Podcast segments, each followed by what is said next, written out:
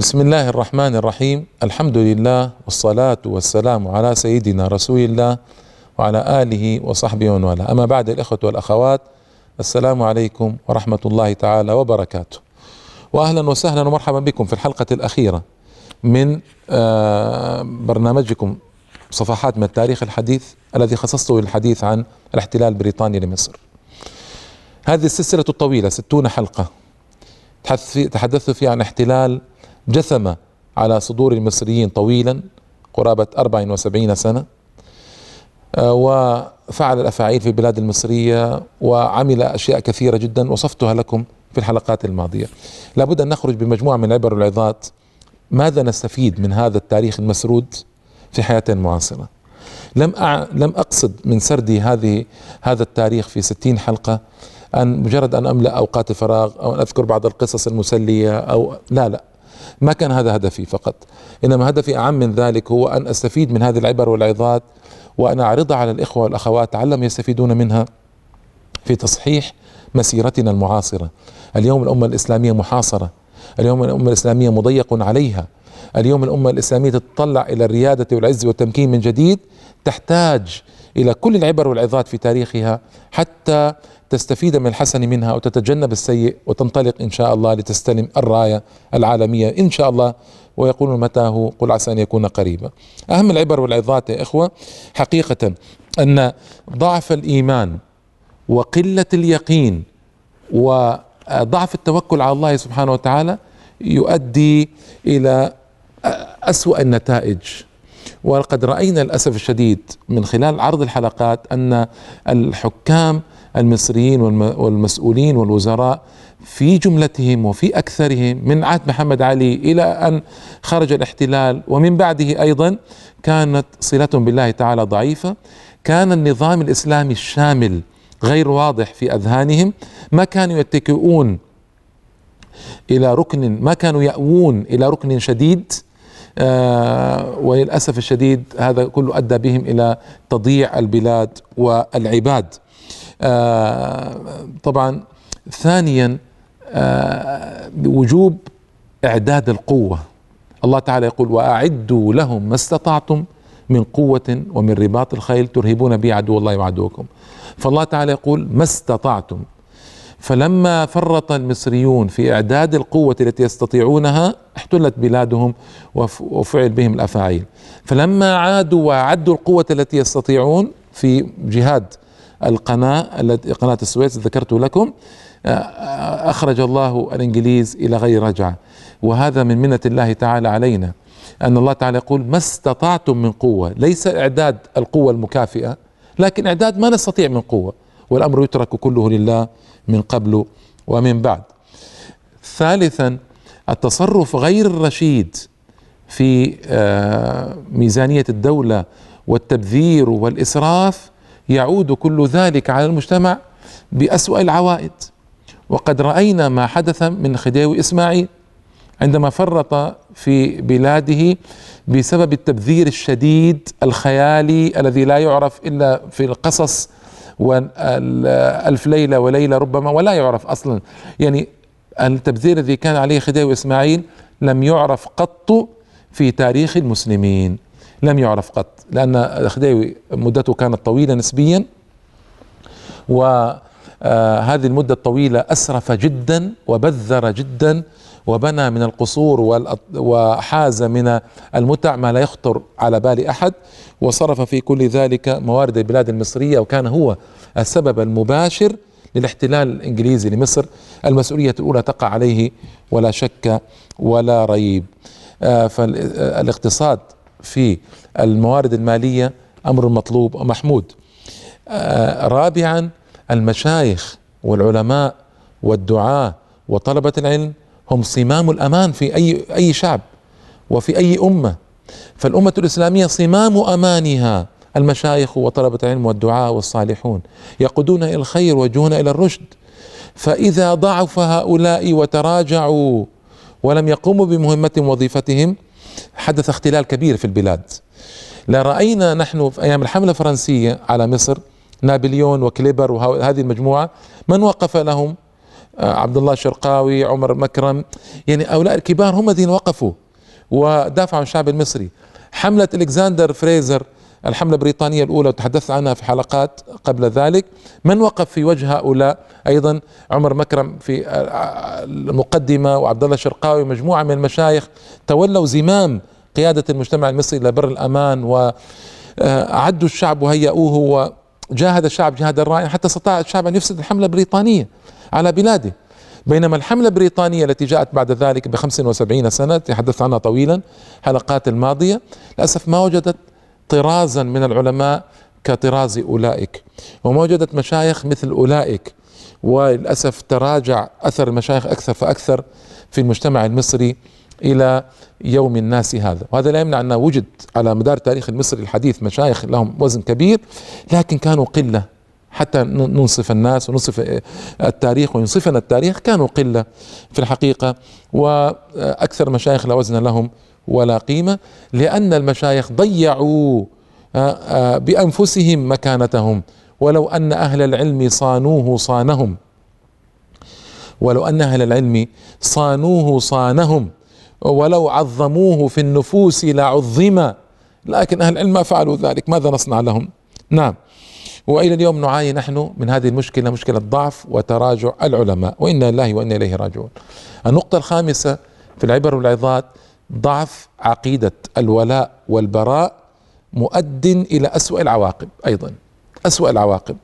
فإن عقيدة الولاء والبراء تضمن دائما أن يكون هنالك آه، كيان للمسلمين وهذا الكيان يحافظ عليه. فإذا ارتمى المسلمون في أحضان الغربيين الكافرين فإن هذا دال بوضوح على نقص عقيدة الولاء والبراء وبمقدار ذلك الارتماء في أحضان كفرة يكون ذلك النقص. قال الله تعالى يا أيها الذين آمنوا لا تتخذوا اليهود والنصارى أولياء. بعضهم أولياء بعض. ومن يتولهم منكم فإنه منهم. إن الله لا يهدي القوم الظالمين. يا أيها الذين آمنوا لا تتخذوا الذين اتخذوا يا أيها الذين آمنوا لا تتخذوا عدوي وعدوكم أولياء تلقون إليهم بالمودة وقد كفروا بما جاءكم من الحق. يا أيها الذين آمنوا لا تتخذوا الكافرين أولياء من دون المؤمنين. ولقد رأينا ضعف عقيدة الولاء والبراء في الخديوي سعيد وفي الخديوي إسماعيل وفي الخديوي توفيق وفي الخديوي عباس حلمي الثاني.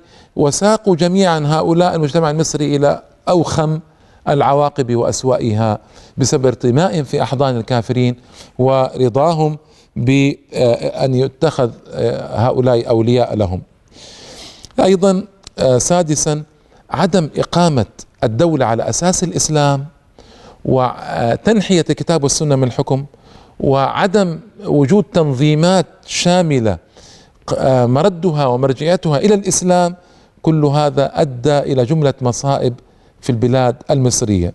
ولا وأكثر الحكام المصريين منذ نستطيع أن نقول منذ عهد سعيد وما بعده أداروا للإسلام ظهرهم.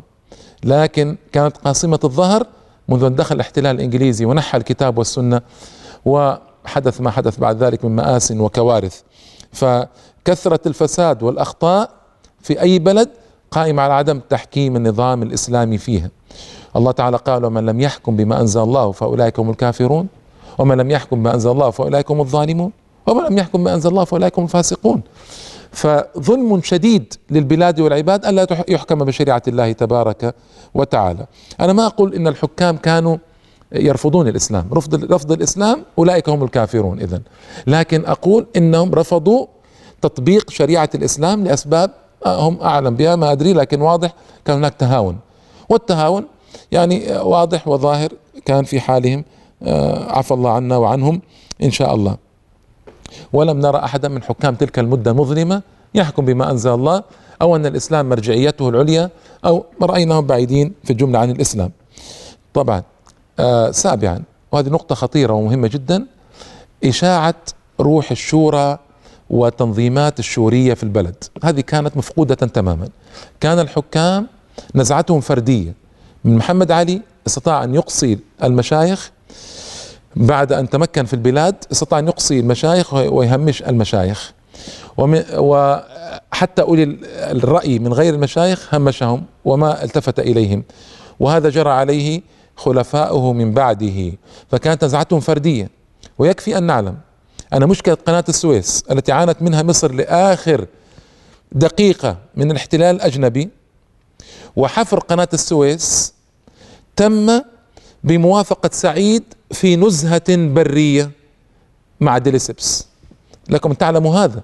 يعني نزهة برية كان فيها التحق به ديليسبس المهندس الفرنسي آه، ووقع سعيد على صك آه، يجيز للفرنسيين أن يحفروا قناة السويس وفتح بلاده للمطامع الأجنبية ولإحتلال طويل جدا وحدثت كوارث في مصر آه، عظيمة وعظيمة جدا بسبب موافقته هو وخلفه من بعد إسماعيل على إكمال مشروع قناة السويس في نزهة برية. لذلك كانت شروطه مجحفة جدا بمصر ما استشار احدا من العقلاء من حوله. تصرفات فردية تعود على البلاد بأشد أنواع الضرر. للأسف الشديد. وهذه قضية خطيرة عندما يستبد الحاكم برأيه ولا يستشير من حوله ولا يلتفت إلى نصائح المخلصين والبطانة المخلصة يحدث هذا للأسف الشديد. ولو كان هنالك تنظيمات شورية في مصر لو مجالس شورية حقيقية في مصر سميها برلمان سميها مجلس شعب سميه ما شئت ما ما الاسلام ليس هناك مشكلة في التسميات. لكن هل هو قائم على نظام شوري حقيقي وفيه أولياء أولو ال ال ال الألباب من العلماء وأهل الكفاية من الصناع والتجار واهل يعني الفهم في الأمة ضع من تسميات ما شئت لكن هات هؤلاء واستشرهم استشارة حقيقية فيما تريد. لكن الشديد هذا ما كان حاصلا وإنا لله وإنا إليه راجعون. وطبعا رأينا كل حكام تلك المدة المظلمة لم يكونوا يستشيرون آه، في قراراتهم تقريبا أحدا. وإذا أنصفنا نقول كانوا يستشيرون لكن يستشيرون بطانة سيئة. هذه هذه هذه مشكلتهم. هذه مشكلة كبيرة جدا أدت بالبلاد إلى حدوث الكوارث التي حدثت فيها. أكمل العبر والعظات من هذا الاحتلال الطويل بعد الفاصل إن شاء الله تعالى. السلام عليكم مرة أخرى بعد الفاصل. أكمل العبر والعظات المستقاة من تلك الحملة والاحتلال الطويل الذي وقع على مصر. ثامنا أقول المظالم الواقعة على الشعب من أكبر أسباب الهزيمة. ونحن نعلم أن المظالم تراكمت على الشعب المصري حطمت فيه روح الجهاد والقوة والمواجهة القوية مع الأعداء. ففي عهد محمد علي ظهرت يعني في عهد الحملة الحملة الفرنسية الأولى على مصر والحملة البريطانية الأولى حملة آه، ألكسندر فريزر وهذه الحملات فشلت. السبب الأول لفشلها بعد توفيق الله تعالى آه، هو أن الشعب ثار وأن الشعب لم يقبل وأن الشعب كان قويا في المواجهات. للأسف المظالم الهائلة التي وقعت على الشعب بعد ذلك على طبقة الفلاحين بالذات المزارعين الفقراء الطبقة الفقيرة. مظالم هائلة ألقيت على كواهنهم الضرائب الفادحة السياط التي كانت تلهب ظهورهم. كل هذا جعلهم أماتت فيهم الشعور بالمقاومة والقوة والعزة والكرامة فأدت إلى تلك الهزائم المتتالية في التاريخ الحديث المصري. وطبعا آه، هناك مقولة قال شيخ الإسلام ابن تيمية أحسب أنها صحيحة إلى حد كبير. قال إن الله تعالى ينصر الدولة العادلة ولو كانت كافرة ويهزم الدولة الظالمة ولو كانت مسلمة. يا إخوة متى نعقل؟ متى نفيق؟ متى نصحو ونستيقظ أن الظلم ظلمات وأن العدل أساس الملك وأن الظلم لا يعود على الناس بشيء ولا يعود على البلاد إلا بأسوأ أنواع الخراب وأن الظلم أساس خراب الممالك قديما وحديثا. يعني حمل الفلاحون المساكين وحملت الطبقات الفقيرة في مصر ما لا تطيق من الجوع والخوف والإرهاب والسياط والضرب والضرائب والظلم والمظالم الشنيعة والأمراض الشديدة انتشرت. ماذا نصنع؟ إنا لله إليه راجعون. كانت النتيجة طبيعية لما دخل الاحتلال الإنجليزي. وجد الناس يعني وجد الناس في آه، مهلكة تامة وفي آه، آه، شعور ذهول ما كان هناك الشعور القوي الذي سيطر على الناس أيام الحملة الفرنسية والحمله البريطانية الأولى.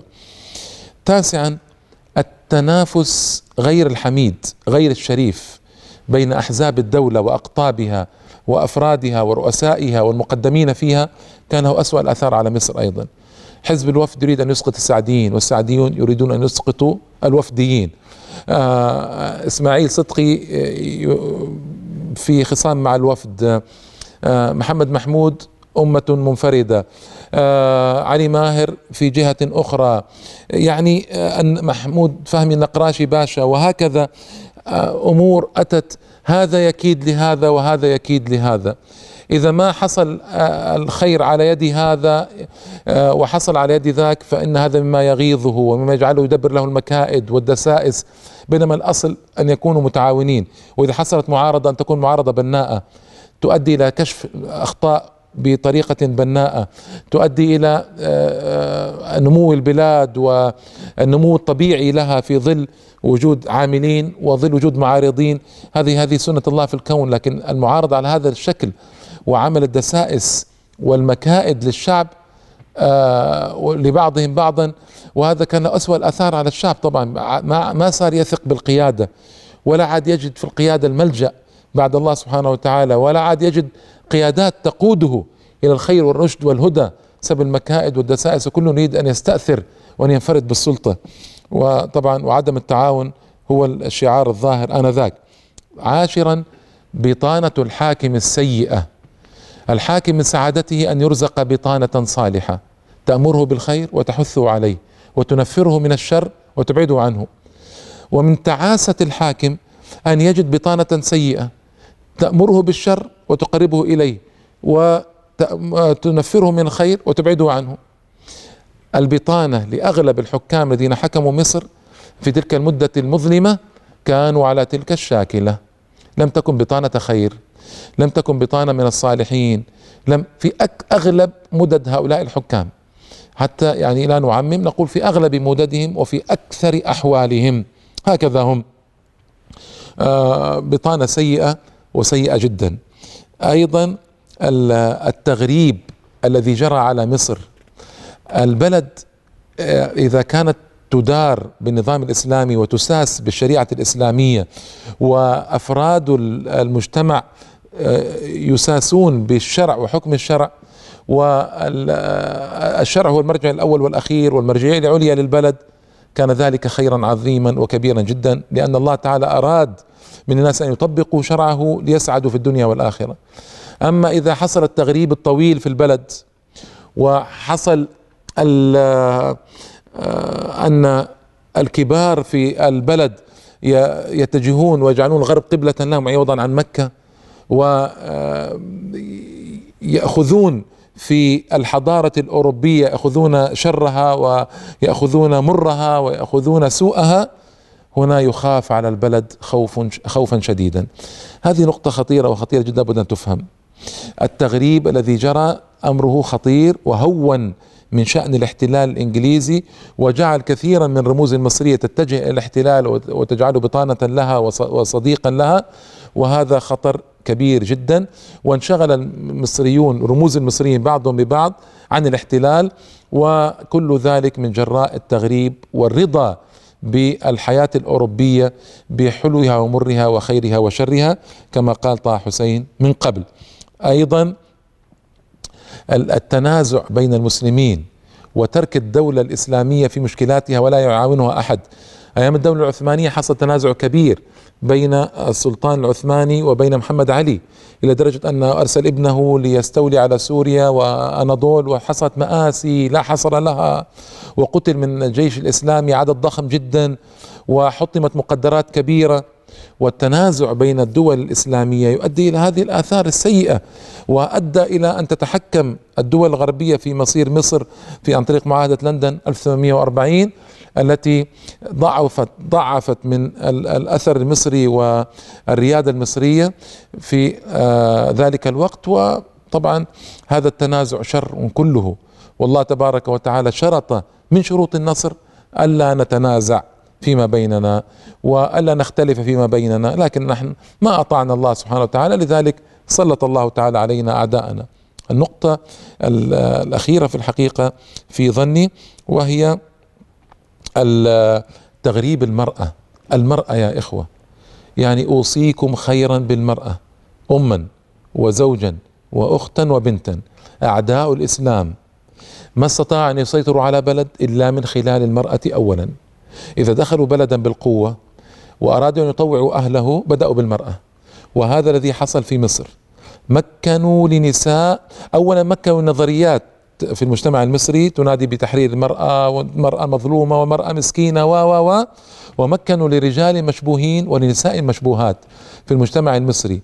وأدى ذلك إلى تخريب المجتمع المصري آنذاك. لأن المجتمع يقوم على من؟ المرأة. العامل الأول فالمرأة هي أم وهي زوج وهي أخت وهي بنت وهي جدة راعية ولها كلمة في البيت و و و. فإذا المرأة فسدت وتغربت واتبعت خطى الحضارة الغربية في شقها الماجن الداعر الفاجر فعلى المجتمع السلام إذن فعلى المجتمع السلام إذن.